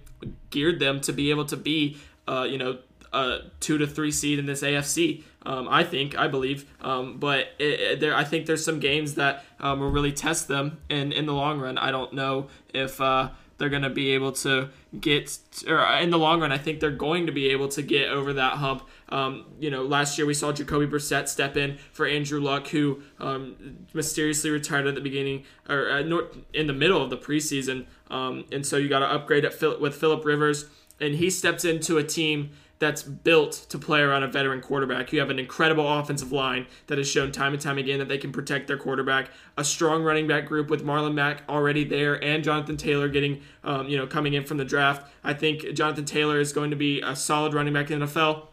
I'm not sure exactly how well he's going to be at the beginning. He's going to have to work on the fumble issue that Matt brought up. Um, I'm pretty sure he, he I uh, when I was doing my pre-draft, um, you know, show, I was looking up everything uh, about him, and he had 18 fumbles out throughout his uh, Wisconsin career, which um, combined with the other four, um, you know, running backs, D'Andre Swift, J.K. Dobbins, who uh, Cam Akers, and um, uh, I, am I'm blanking on the last one, but they had two or Clyde Clyde, Clyde yep Clyde Edwards Helaire. Um, I was he, he always seems to go on like forgotten yet he was the first one picked. Um, it, he was the you know they had two combined, so I think that's going to be a big struggle. But where I think this team is really going to come down and you know really need to step it up is like you said at the you know through the passing game, uh, whether that be in the secondary or also getting after the passer. Um, getting DeForest Buckner was a big step um, in the in as an interior pass rusher um, or interior player against the rush.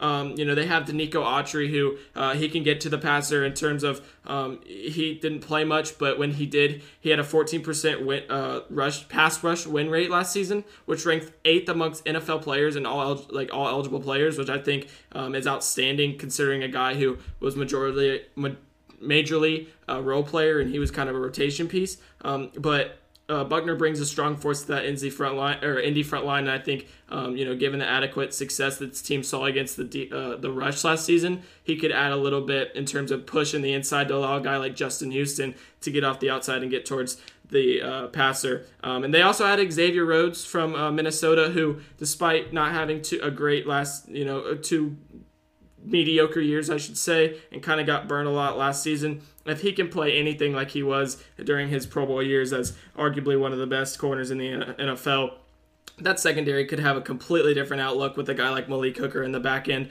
alongside Xavier Rhodes. Um, you know, they have. I, I don't understand why they let go of Pierre Desir. I kind of, you know, that kind of threw up some question marks. But if they can get that pass defense down, they can definitely be a team that is not just threatening in the regular season, but as we get closer to the postseason as well. Absolutely. Actually, Brandon, just to touch on that, um, I, I was able to catch a clip of Kay Adams from Good Morning Football this morning. She she's a bear. I don't know if it's from this morning, but it was recent. She's a Bears fan, but she was rocking the Colts hat, and she mentioned that in the Patrick Mahomes era, the Chiefs have only been held under 23 points one time. Yeah. And that and it was the Colts who did that. They what they beat them 19-13 last year on Sunday night in Arrowhead with Brissett at quarterback. Now you have Philip Rivers who obviously has years on years more of experience. The Colts coming in this year should be a much better team than they are last year. Um, I, I completely understand why there's confidence there for the Colts to be able to knock off some of those teams potentially in the playoffs. You know, there, I, th- I think there's going to be a lot of offensive firepower in the AFC this year. Um, you know, the Ravens are primed to be good again. The Chiefs obviously look at this point until we see it unstoppable. Um, you know, the Bills should be very good. Uh, and, you know, the, the Colts, uh, obviously, just to mention that again, were the only team to hold the Chiefs under 23 points. So I, I think their ability to to play shutdown defense against some of these teams in the AFC is definitely going to be something to watch out for come playoff time because that'll definitely be interesting if their defense can uh, consistently give them some of those helpful performances and maybe not put all the pressure on Philip Rivers to have to go out and win the game every week. Um, it's actually a question I wanted to to mention. When Andrew Luck was there, it just never seemed like the Colts could put out even even back in the Peyton Manning days. It seemed like the Colts always kind of struggled to build that really really good defense. I, I definitely think it was more so during Andrew Luck's tenure than Peyton Manning's, but um, now you have the solid defense paired with the abilities that Rivers still has at his current age. D- d- does that does that is that are, are those the pieces that needed to come together for Indy to take the next step? You know, a good defense so. paired with a veteran quarterback.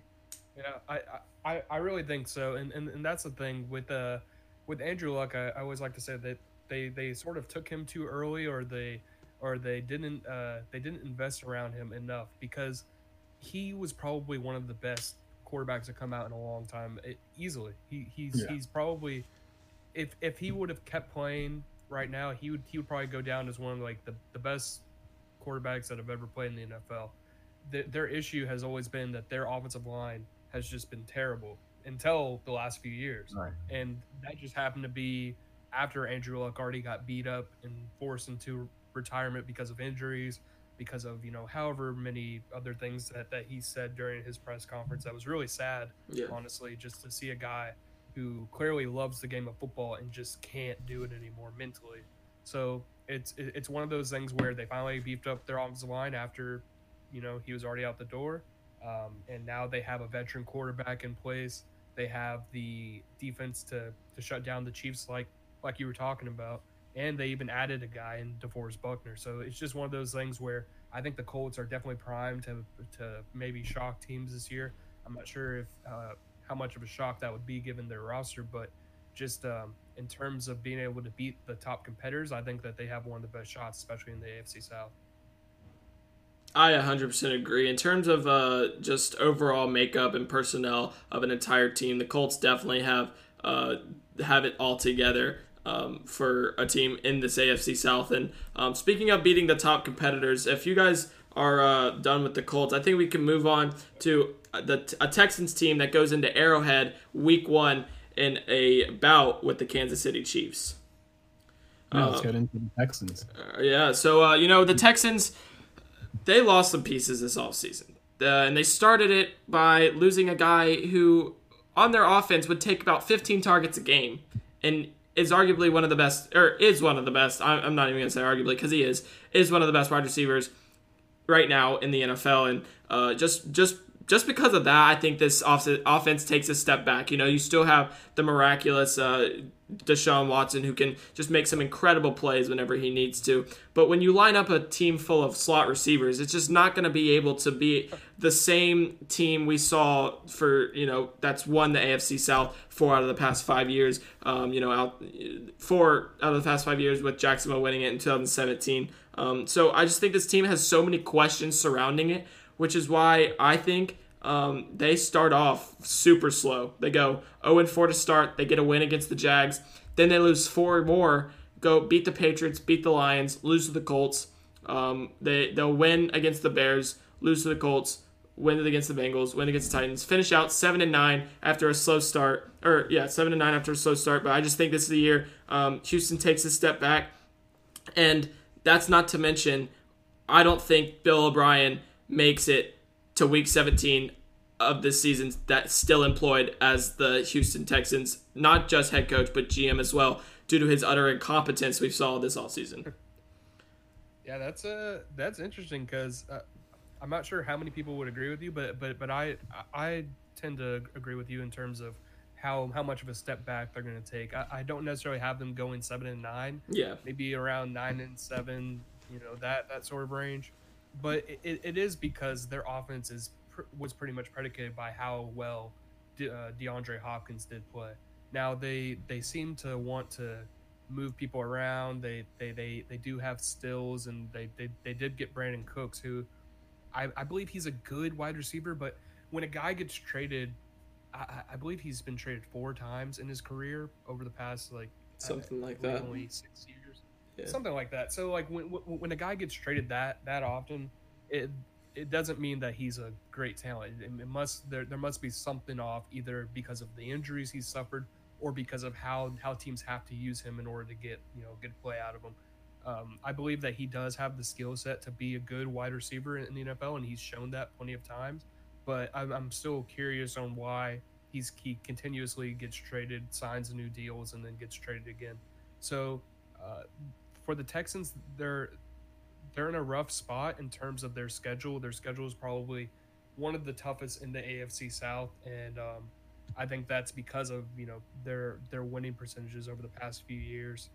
Uh, their defense, I, I while I do like it, especially in their front seven, their secondary has always been a question mark to me. I, I I'm not sure how how good a guy like uh, Bradley Roby still is. I, I don't necessarily even know who um, Eric Murray is, and I guess that's their strong safety. So it's just one of those things where you you you, sit there and, and you have to look at the Texans in a you know one of those bubbles where they, they could go either way, but I, I believe their their offense is definitely going to take a step back, which is going to lead them to be around nine and seven. And uh, I'm going to have the Colts or the, or the Titans in, in the front runner spot this year for sure. Yeah, I mean, I, I don't necessarily. Obviously, everyone, everyone who knows uh, a good deal about football should hate the fact that they got rid of DeAndre Hopkins. I mean, from a Jags standpoint, you, you like it, but uh, it definitely was a questionable move. I, I do like some of the things Houston did. I, I think Randall Cobb is always, you know, no matter what team brings him in, you're bringing in a solid player. Once again, Brandin Cooks does have that potential to uh, be up there as one of the, at least in stats, uh, a top wide receiver in the NFL. You know, Will Fuller and Kenny Stills are still fine. They worked very well with Deshaun Watson last year. Uh, there, there's some potential for this offense to be dangerous if David Johnson can return to form, but you know we just haven't really seen anything promising out of him since 2015. Really, I, I don't really remember how well he was in 2016, but 2015, 2014 for sure were some of those years where he was really turning a lot of heads. But you know we're five years removed from that now, and it's really just been a lot of injuries and stuff since then. I mean, it certainly hasn't been good enough for the Cardinals to want to keep him in this new offensive regime they're building in Arizona. So they dealt him and they got uh, DeAndre Hopkins out of it. I think we all know who won that trade.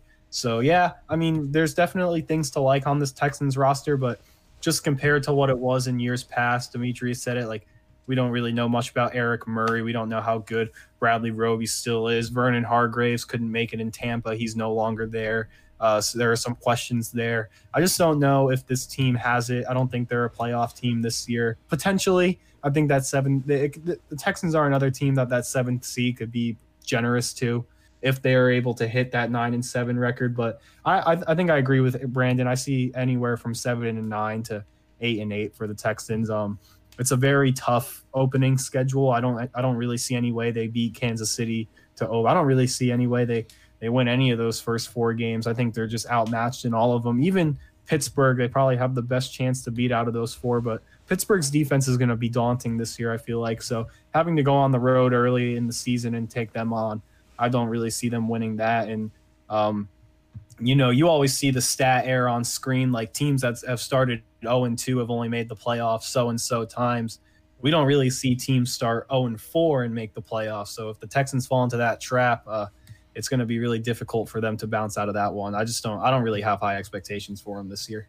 If it's any, going to be tough. And the, yeah, you got it. Well, the, well, I was just going to say that the the thing is, I, I, I don't want to undersell them too much because I, I do believe Deshaun Watson is one of the best quarterbacks in the NFL. Absolutely. And if there's any, yeah, if there's any quarterback or, or uh, any um, position group on a team that can propel them to play above their expectations, it's it's the quarterback position. So if you do consider uh, Deshaun Watson as, as as one of the best, then perhaps that they could get over that hump. But like you were saying, the, the the first four games of their uh, uh, of their season. It's just one of those things where I I can't see them outlasting these teams. Uh, they don't have the offensive firepower anymore, and I I, I can't under I can't underscore this enough. DeAndre Hopkins made their offense. They, they he really did. Um, I know that a lot of people want to say that a wide receiver doesn't make a team, but when you take out one of the best wide receivers from an offense that uses him in the way that they did everywhere on the field, it's gonna make it's gonna make a huge difference. So I guess we'll just have to see, you know, as the season progresses. Definitely. And the thing that just kind of, you know, Randall Cobb, Brandin Cooks, uh, Will Fuller, Kenny Stills, all guys with tremendous talent. But when the average height of what your wide receivers is 5'10, I don't think you're going to be able to do much uh, on the offensive side of the ball. You don't have that one guy that's the go up and get it type of player. And, uh, you know, Darren Fells is good, but he is not going to be that, uh, you know, tight end that can rank up there with guys like George Kittle and Travis Kelce as some of the best um, pass catching tight ends in the NFL. So uh, just looking at this Houston team, I just don't see them being able to win, um, uh, especially the first four games. And then there's some games in here where uh, I look at, I'm like, they might be able to win it, but at the end of the day, I think the offensive firepower that they don't have is going to hold them back. And no matter how good your quarterback is, it's hard to win without weapons. Um, you know, we've seen Aaron Rodgers do it for so long, um, but the one place he can't get is back to the Super Bowl because of that exact thing is that they will not give him weapons to do it. So they might get, you know, I, I say seven and nine. Uh, there's a chance to win a few games out there. Um, they, you know, I have them losing twice to the Colts. Maybe they split the series with them. Uh, maybe they, you know, win at in Jacksonville, which uh, you know wouldn't be too big of a surprise. But at the end of the day, I just don't see the Texans being able to be that team we've seen as of late that looks tremendous throughout the regular season, and then you know also falls apart in the postseason as well. Yeah, I don't really know if there's much more to cover than that. Really, um, I, I, you know, once again, I wouldn't disagree with you if if if you thought the Texans are still in a position to be solid. Uh, I feel like it could go either way. Uh, if Deshaun Watson, and I, I do think Deshaun Watson, especially if we're looking at it in terms of like the best quarterbacks in the NFL right now under age 26 or something, Deshaun Watson's definitely up there as one of the top five. He's probably top 10 in all football, you know, if you're considering all ages. If Deshaun Watson really is that good, then there is potential for, you know, nine or 10 wins there. Cause, you know, some quarterbacks just have that that factor in them where they, they can, you know, we've seen it with Aaron Rodgers countless times, especially like when he's playing the Cowboys. There's just there's just something there where uh, if, he gets the ball down late, the Packers are going to win that game. And it's curious, you know, it's it's kind of because the Texans really they look terrible in the wild card game, and Deshaun Watson's heroics is what got them on to the second round. Um, you know, if the Texans find themselves in close games this year and, and Deshaun Watson's really that good, there's potential for the Texans, you know, maybe to to stick around as the uh, uh, the AFC South champion again next year. I just I don't know. I, I just feel like they lost too much with DeAndre Hopkins, and this year especially, it's going to be hard. Definitely, I agree with you on that. So uh, I think it's time to move on to our final team uh, of the AFC South and the you know AFC Championship game runner ups last season. So um, with the Tennessee Titans, um, this is a team that you know the Texans or the Titans are a team that coming off of last season, um, they look as if they should you know continue that success because um, despite there were there are some turnovers, they for the most part they've kept together the core of that team. Um, you know, they lost uh, the Jurrell Casey, who was a major part of their defense. Um, they lost Jake Conklin, who was uh, he aided in having the uh, NFL's leading rusher in Derrick Henry last season. Um, so, but at the same time, you do still have that NFL leading rusher in Derrick Henry. You have a guy in uh, Ryan Tannehill who can be that game manager that's needed to get the job done when Derrick Henry might be having a rough game, which I believe him to have at the beginning of this season. You know, we always see Derrick Henry go out and ha- he starts slow. He doesn't always come out and bust out of the gate. And then throughout the season, he picks up steam. He's like, you know, as he continues to truck forward, he just continues to get better and better, uh, which is quite rare for someone um, to do, but he's done it since he's been in the NFL. Um, but I think this Texan or this Titans team, I keep saying that this Titans team uh, is going to be a very solid team. Um, but they just have what, what, I look at as a pretty difficult schedule. Um, you know, they're going to go on week one uh, and play the Broncos, a Broncos team that I believe to take a big step this season after a fantastic um, draft in terms of getting weapons for Drew Lock. They're going to be able to put up some incredible numbers offensively uh, if he if Drew Lock progresses the way I believe him to do. So I think um, you know they take a loss in Week One um, against a team like the Broncos. They'll um, you know, flip around and beat the Jaguars in week two, lose to the Vikings in Minnesota, which I think is going to be a big game for them. Um, you know, we're going to really see what they're made of, and I just don't think they're going to have enough to hang with that Vikings team.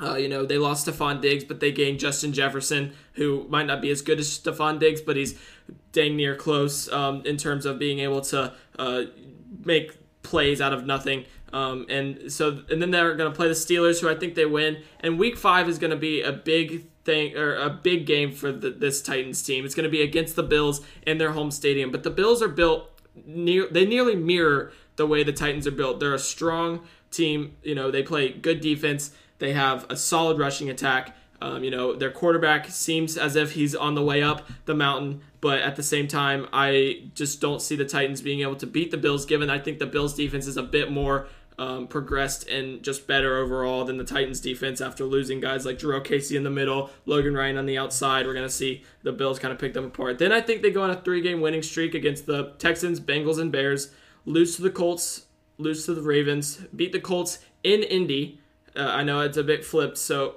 uh, I have the Colts, them losing to the Colts at home, but beating them in Indy, and then beating beating the Browns, losing to the Jaguars, um, beating the Lions, beating the Packers in a Week 16 Green Bay matchup, and it's a game that makes people think, oh wow, this te- Texans team or this Titans team is really on the come up. They're really going to be able to do what they did last year at 10 and 6, and then I had them ultimately falling short in Houston and possibly grabbing that seven seed in the AFC in the AFC, but not winning the division with a record of nine and seven.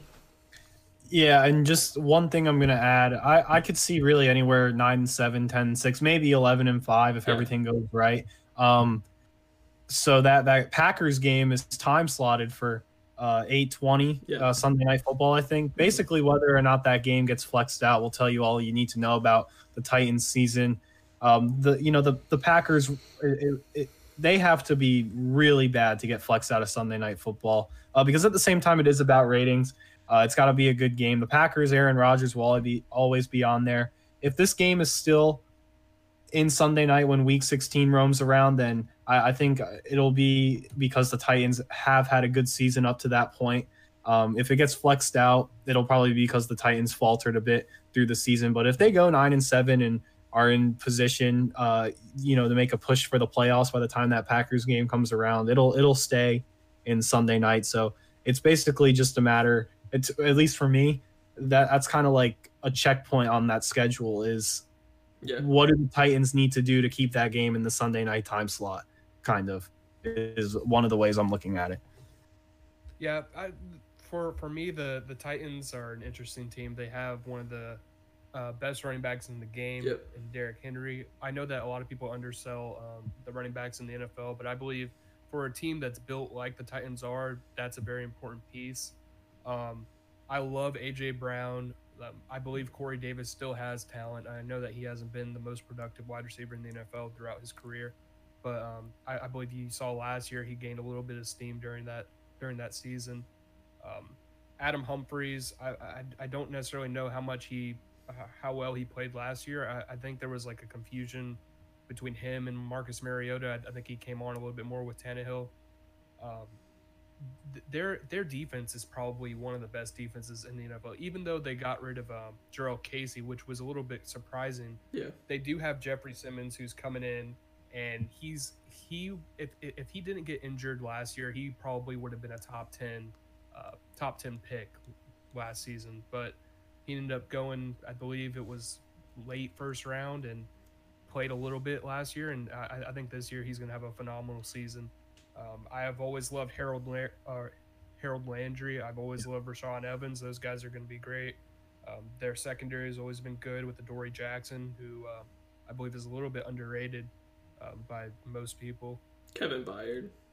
Kevin Byard. Yep, you, you got he's, you, you got. He's good yeah, you, you, you have the pieces, and it's just one of those things where I think that as long as they can keep it together, and as long as Tannehill can keep being that game manager kind of guy who has his very very high highs, and you know, not too low of lows, but if, if if you end up getting that Ryan Tannehill that played in the playoffs where he barely threw the ball, barely completed passes, I'm not sure how they're going to be able to win too many games.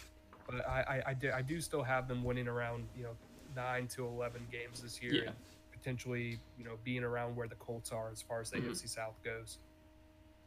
Definitely. I think uh, at the end of the season, we're going to see um, the Colts and the Titans kind of trying to jockey for position in the AFC South. They're going to be tied going into the last game. I'm pretty sure that's how I had things falling out. Yeah, um, they're going to be tied going into the last game. That the difference that it makes is that I had the Titans losing in Week 17 compared to the Colts winning in Week 17 to give the Colts that that edge to be able to, you know, triumph over the Titans in this division. But um, the Titans are definitely still a solid team. Um, you know, there's some different players going into different places, but uh, it, it's all gonna rely on what I believe to be the uh, you know Tannehill to sustain the level of success we saw from him last season um, to get Tennessee back to the playoffs. And if he can, uh, you know, continue that success, we might see them uh, be able to beat a team like uh, the Jaguar, well, yeah, the Jaguars or even the Texans in Week 17 um, to be able to get over that hump, over the Colts into the playoffs. But as of right now, I just don't see that happening.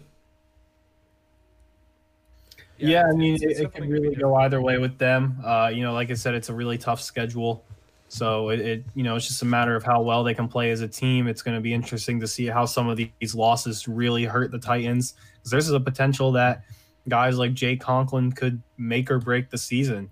Uh, you know, we just have to see. I think the pieces are still there for them to be good. It's just a matter of, I, I think, you, you know, we were kind of saying this with the Bills. I don't think it's a matter of will Tennessee be good. Tennessee is going to be very competitive in all of their games, and I, I think I think we can go ahead and mark them down for nine. But the question is, can like can they be better than that? How how good can Tennessee really be? Um, I I think a lot of that rides on Ryan Tannehill. I think part of the you know he was a big part making that switch from Mariota to Ryan Tannehill was a big part of the Titans turning their season around last year.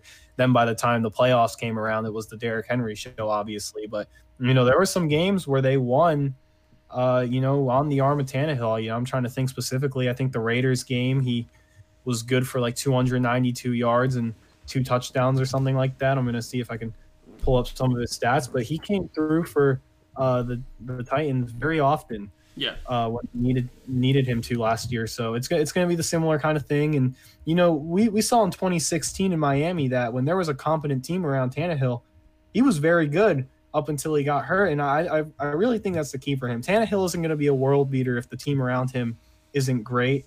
But he showed in 2016 with a solid team around him, he can do damage, and he showed that once again last year with a solid team around him, he can do damage. I mean, he was the highest rated passer in football. Uh, I think that I think that that says a lot about uh, what he can do if the pieces are there. Uh, so you know, once again, I, I call him the MVP. I'm really big on Ryan Tannehill. I like him a lot. So uh, you know, obviously, I hope Yeah. he can repeat the success, but there are a lot of factors there. So it'll be interesting.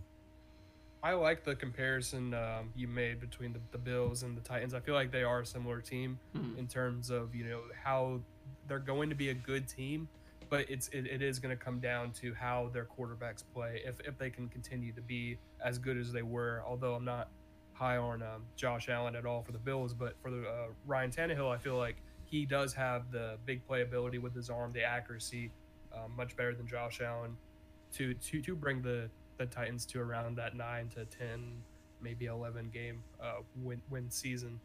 Um, that that opening schedule, it's not. It, it, it appears daunting at first, especially going into Denver, but when you get to play Jacksonville at home, that should settle them down a bit. And then you have at Minnesota, and then against the the Steelers. It seems it seems really challenging, but I feel like if there's one team that's going to be able to go into a place like Minnesota and then play the the um, play the Steelers at home, it's it's going to be the Titans. So we'll we'll see what what they can do next year, but um, it's it's just a it's one of those teams where it's a wild card, but at the same time, you know that you, know what you're going to get. Right, and uh, just one little thing to touch on the Titans. You consider their playoff run last year. They went into New England, they won. They went into Baltimore, they beat the crap out of them, and then they were competitive in Kansas City. I don't really know if I don't think this is a Titans team next year that should enter the season fearless. They shouldn't fear going anywhere on the road. They they they beat New England in the road on the playoffs. That alone is hard enough to do. And then they followed it up with that win over Baltimore. And like I said, competitive in Kansas City. You know, you already have eight home games. Uh, I, I just based off what they were able to do last year and what they're going to try and do again this year. I, I don't think road atmospheres are going to be something that uh, is going to be able to knock Tennessee socks off.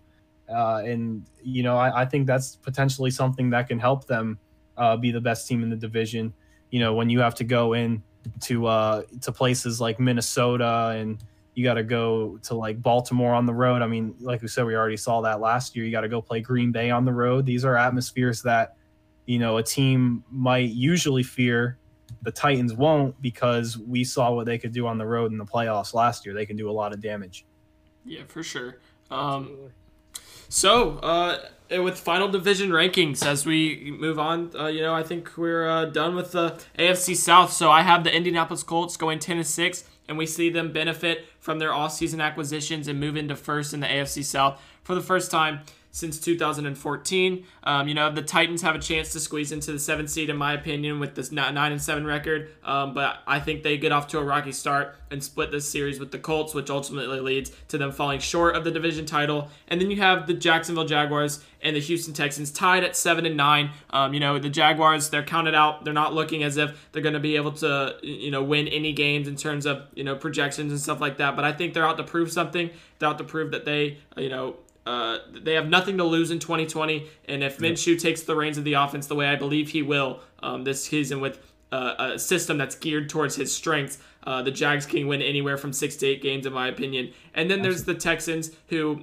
lost too much this offseason to be able to bounce back and get back to that one spot and ultimately fall from first to worst in this division and ultimately move into a new regime taking over in Houston just next season.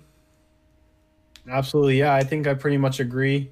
Uh, for the most part, I don't really like to give the exact records uh, this this early before the season. I kind of like to stick more to the decimal. So I got the Colts being first in the division with 10.5 wins. You know, really anywhere from 10 to 11, I think is their range. Then Titans in second with that 9.5 wins. Uh, I think that's a fair projection for them. You know, they can really be anywhere from nine to 11, but I think uh, winning nine or 10 is more realistic. Uh, and then I have the Texans at the 8.5. You know, they're, they're, I think, 8 and 8 or 9 and 7 are the most realistic records for them. And then the Jags, they, I think they're going to be fourth in the division. And, but I, I don't really think that that necessarily means they're going to be bad. I still have them pinned for, you know, anywhere in that seven win, eight win range, you know, maybe six uh, could, could potentially happen. But I still see a successful season. And uh, that's not even a bad thing because uh, you know, say this isn't the year for the Jags, that's fine. No, we none of us were really expecting that. Then, if they're ready to take the next step in 2021, well, how the NFL schedule is constructed, they'll have a couple fourth place teams on their schedule next year. They'll have a bit of an easier schedule when they're ready to uh, start taking the next step. So I think that's something that uh, you know, kind of just looking on the bright side of it, even if you know they do finish fourth and they have a competitive season, that good team that they're building will be able to come out and maybe snag a few wins the following season. So that's how I see it playing out. Yeah, I don't I don't necessarily disagree with you guys much on um, on the records. I feel like the Colts are going to have anywhere from ten to twelve wins, um, probably closer to twelve. I, I, just really like that Colts team, especially because yeah. of their offensive line and their potential running game. Um, yeah and then you got the the Titans in the same bracket around 10 to 12 just because of the same reason. Their, their defense is great. Their running game is going to be fantastic. Um, and, and then you have the, the, the Texans who I believe they're they're probably not going to have the best season around 8 7 to 8 to 9 to 10 wins. It, eh, but I, I, I, do believe because of Watson I, I, still I still want to harp on that a little bit more uh, that that he could push them over the top yeah. in order to win those those 10 games. And and you just never know. And then uh, the Jaguars, I'm a little bit more down, and maybe that's because of how closely I, I follow them or cover them. Um, it's four to six wins. I, I, I just see that uh, being earmarked to them, and, and I, I think that the schedule that they have, it, it just makes sense. How, how young the team is. Um, it's not necessarily the worst thing when a team loses. Um, obviously, you want to win every week, but At the same time, I do believe they have the potential to maybe they'll lose a few games extra this year to win a few games extra next year, that kind of thing. So Right. we'll, we'll, we'll we'll see what what ends up happening, and um, guard. It's going to be all about Gardner Minshew for the Jaguars. It's going to be all about um, quarterbacks for this entire division, really. Absolutely, it, it, that that is a great statement. It's definitely about the quarterbacks in this division, and we're gonna see exactly how things fall based off the quarterbacks' play. Um, you know, you got Deshaun Watson leading the pack in terms of talent, in my opinion, and then Philip Rivers, uh, Ryan Tannehill, right, right around the same. Um, you know, the same. Ter- I, I don't know how to put it. Same standing, I guess. Same. Um, it, uh, right now, uh, not overall in their career, just like right now in terms of how good they are. And then you have Minshew is really the wild card in this all of this. You know, he could come out and he could put on a season that um, you know excites Jaguars fans and makes it makes people believe he could actually be that franchise quarterback, or he could come out, stink it up, and lead to the Jaguars getting a top five pick yet again in the uh, NFL draft. Hey man, 2017, 2018, and 2019 have all seen second year. Well, Brady won it in 2017, but it was Carson Wentz's award up until he got hurt. There's something about second year quarterbacks these past few years in the NFL. They've just been lighting it up. So, you know, may, maybe it's Minshew's turn to be the. Uh, so, it, and there's just as good of a possibility that a sophomore slump occurs. That's what we saw with Baker Mayfield. But, uh, you know, maybe coming into his second year, Minshew's that guy who kind of continues that trend we've seen for the past few years and has that good of a season, you know. So it'll be interesting to see. Absolutely. And speaking of Baker Mayfield, this Saturday we'll be doing our AFC North division preview. Um, we'll get into talking about the Browns, the Bengals, the Steelers, and the Ravens. And you know, you talked about you know Baker Mayfield, and uh, that that was my guy coming out of college. I really liked Baker Mayfield. I thought he was uh, you know just what he brought to the table, his fire, his passion for the game was something that I really enjoyed, and um, I really hope he's able to turn it and get it together this season. But um, you know, I haven't looked at the Browns schedule yet, so that not that might not be able that something that's able to happen. But given that roster, the Browns are they're looking up. But I think we got ahead of ourselves last year when talking about how good the Browns were going to be in 2019, and maybe without the high expectations and kind of the you know people being a bit pessimistic towards them, they can kind of get to being a team that you know it, their their roster shows their record. Their their sh- record shows the talent that's on their roster. Yep. Uh, yeah. So Saturday, we'll tell you all you need to know about the Browns. Uh, we'll fill you in on what you need to know about the Steelers, Ravens, and Bengals. But I think that's uh, we're good here for today. Absolutely. So Demetrius, thank you for joining us. We, we, we had a, some good conversation, and we're glad that you were able to take some time from covering the Gators and the Jaguars to spend some time with us on the podcast. it's awesome Hey, having you on. Thank you so much. Hey, no problem, guys. Uh, it was it was really fun, and I, I'm anticipating being on again at, at some point this season. Absolutely. We'll definitely have you on again. All right. Well, uh, signing off here from Sunshine State Takes, I'm Brandon Carroll alongside my partner, Matt McConnell, and uh, we'll see you next time. Yes, sir. Thank you guys for listening. Have a have a good rest of your week. Have a good weekend. We'll see you guys Saturday.